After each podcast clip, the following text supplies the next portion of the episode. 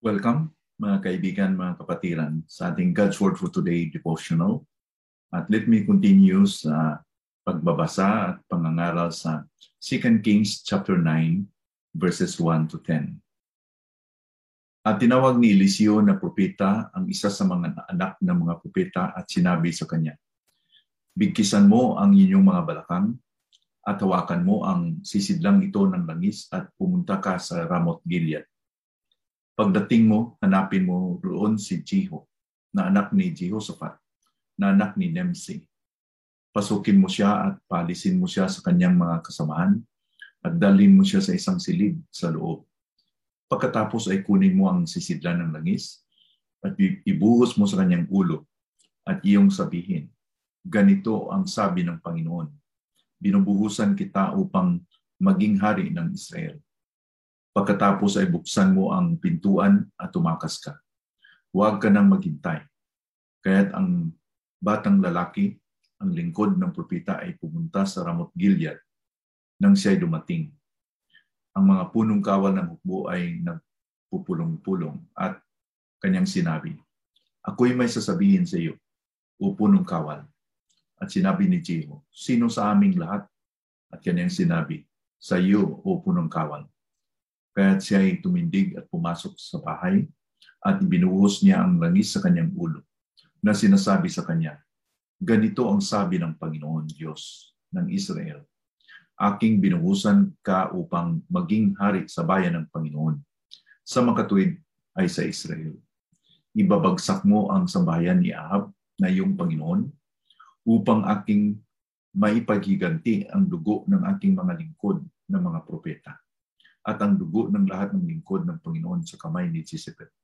Sapagkat ang buong sambahayan ni Ahab ay malilipol at aking ihiwalay kay Ahab ang bawat batang lalaki. Bihag man umalaya sa Israel. Aking gagawin ang sambahayan ni Ahab na gaya ng sambahayan ni Jeroboam na anak ni Nibat at gaya ng sambahayan ni Baasan na anak ni Ahia. Lalapain ng mga aso si Jezebel sa nasasakupan ng Jezreel at walang maglilibing sa kanya. Pagkatapos ay kanyang binuksan ang pintuan at tumakas. Dito sa ating nababasang portion sa 2 Kings chapter 9, this is the anointing of Jeho to be the next king of Israel. Now, ang anointing ni Jeho was ordered by God na gagawin ni Elijah in 1 Kings chapter 19 verse 6. Sino ba si Jeho? Si Jeho was the son of Jehoshaphat. Ang kahulugan ng kanyang pangalan is Yahweh is He. This portrays well his future God-given task that is to obliterate or ubusin niya ang lahat sa angkan ni Ahab along with the worship of Baal that pervaded the kingdom at the time. So although sinabihan ng Panginoon si Elijah to anoint Jehu, doon pa sa 1 Kings chapter 19, Elijah was not able to anoint Jehu. It is left here to Elisha to fulfill the anointing of Jehu. Kaya nga, inutusan niya ng ang isang isang sir, isang sons of the prophets, one of his servants, to do it as quickly as possible sa isang pinaka-least ideal na sitwasyon. Kasi po, Jeho was at Ramoth Gilead having a meeting with the military council. In short, nandoon siya sa digmaan. He was in a military operation. At doon niya inaanuan si Jeho in a very clandestine, walang nakakalam. The servant managed to anoint him secretly without anybody knowing it. Now, kung i-reflect natin ito, this is the classic case na ang timing ng Panginoon is always unscrutable or inscrutable and unpredictable. Hindi natin talaga matitiyak. Kasi ang plano ng Panginoon is beyond our plan. His ways are beyond our ways. His thoughts are beyond our thoughts. Isaiah 55. Kaya nga, bakit hindi siya na-anoint ni Elijah? Nasa panahon pa ni Elisha. naanuin naman siya pero parang nagmadali ang lahat. When in fact, sinabihan siya ng, ng servant na you have to do it quickly na patayin niyo ang angkan si Ahab at sa lahat ng angkan ni Ahab. It, it seems to us that everything must be fast and quick. Kaya nga, yung ating nakikita dito is um, ma, ma-focus natin yung obedience ng servant dito. And that is our focus this morning. The servant did the words of Elisha as he was told and he did not linger. Hindi siya na nag-aaksaya ng panahon. He really did it to the letter according to the words of his master Elisha. Wala siyang hindi ginawa at it was very fast. It was it was really very precise and he did not linger. Itong servant na to na walang pangalan, because of his obedience to his master, nagkaroon ng difference in the kingdom of Israel. Kasi he he obeyed his master in a very fast, he did not linger. Ang kanyang simple obedience, ang kanyang pagsunod sa kanyang master, made a difference in the whole kingdom.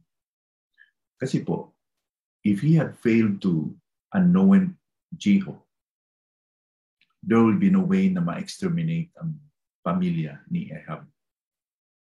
At hindi din ma-exterminate ang Baal worship. Hmm. So ganun po kaimportansya o kaimportante ang obedience sa servant na to. Ordinary, unnamed servant. Yet, he made a difference because of his simple obedience. Katulad din sa atin, we have to obey God and not, not delay. Sabi po sa psalmist in Psalm 119 verse 16, I hasten and do not delay to keep your commandments. Sana ganito yung ating posture, ating commitment sa Panginoon. I hasten and do not delay to keep your commandments. Now, let us confess that, including myself, uh, hindi lahat sa lahat ng panahon ay ganito yung posture natin. Minsan ay nag-delay, nag-delay tayo sa pagsunod sa Panginoon. Minsan ay iniisip pa natin. Minsan ay we we stall and wait and waste time na hindi natin ginagawa. Alam naman natin na ito yung kalooban ng Panginoon. Now remember, delayed obedience is disobedience. Kung hindi natin inoobey ng Panginoon right away, it's disobedience still.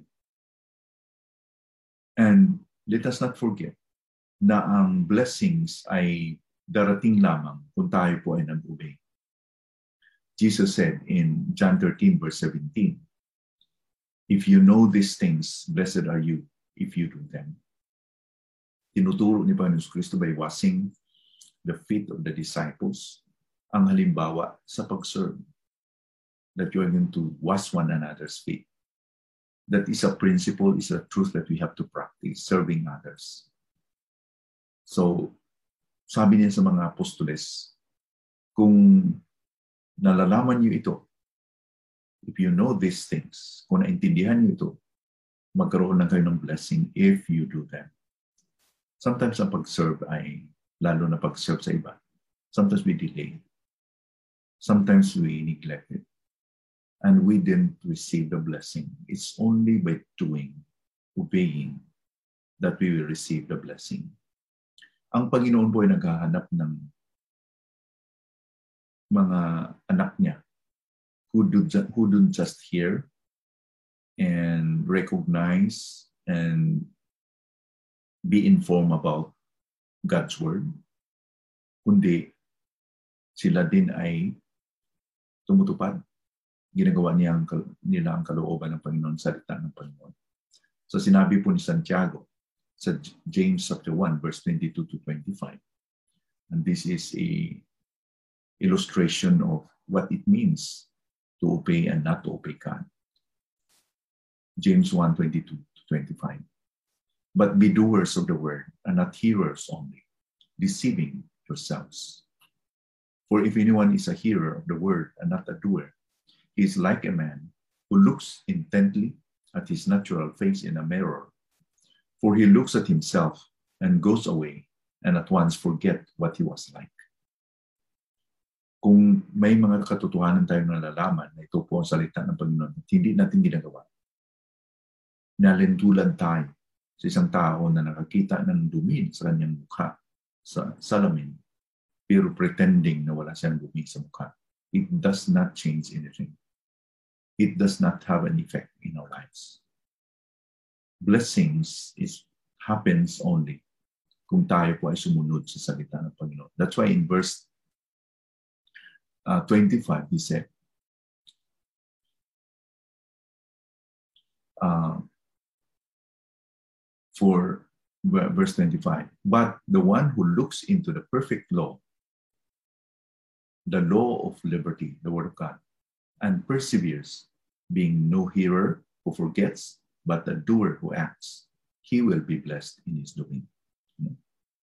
Di siya tagapakinig, and then nalimutan niya, kundi a doer who acts. Pangako ng Panginoon, he will be blessed in his doing. Let's learn the example of the servant of Elisha. Let us not linger. For blessings can we experience only if we obey. Tulad sa sinabi ng psalmist, sana po sa umagang ito sa araw na to, not only for today but every day, we always say to ourselves, Lord, I hasten to keep your commandments. I hasten and not delay to keep your commandments. Sana po ganito yung makikita sa ating puso ng Panginoon. Manalangin tayo. Lord, forgive us many times we delay, we neglect, we forget the word, and we miss the blessing.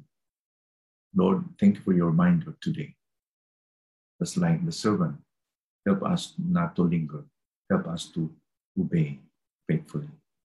Help us to make a difference by our obedience, Lord. Help us that sa aming mga pagsunod sa inyo ay correspondingly, you will bless sa mga uh, aming mga relationships in the family, in the church. Panginoon, may you will raise men and women who are obedient to you, Lord, not because they na obligar but because of their love for the Lord Jesus Christ. Itong dalangin namin sa pangalan po ni Jesus na tagapagligtas at Panginoon. Amen.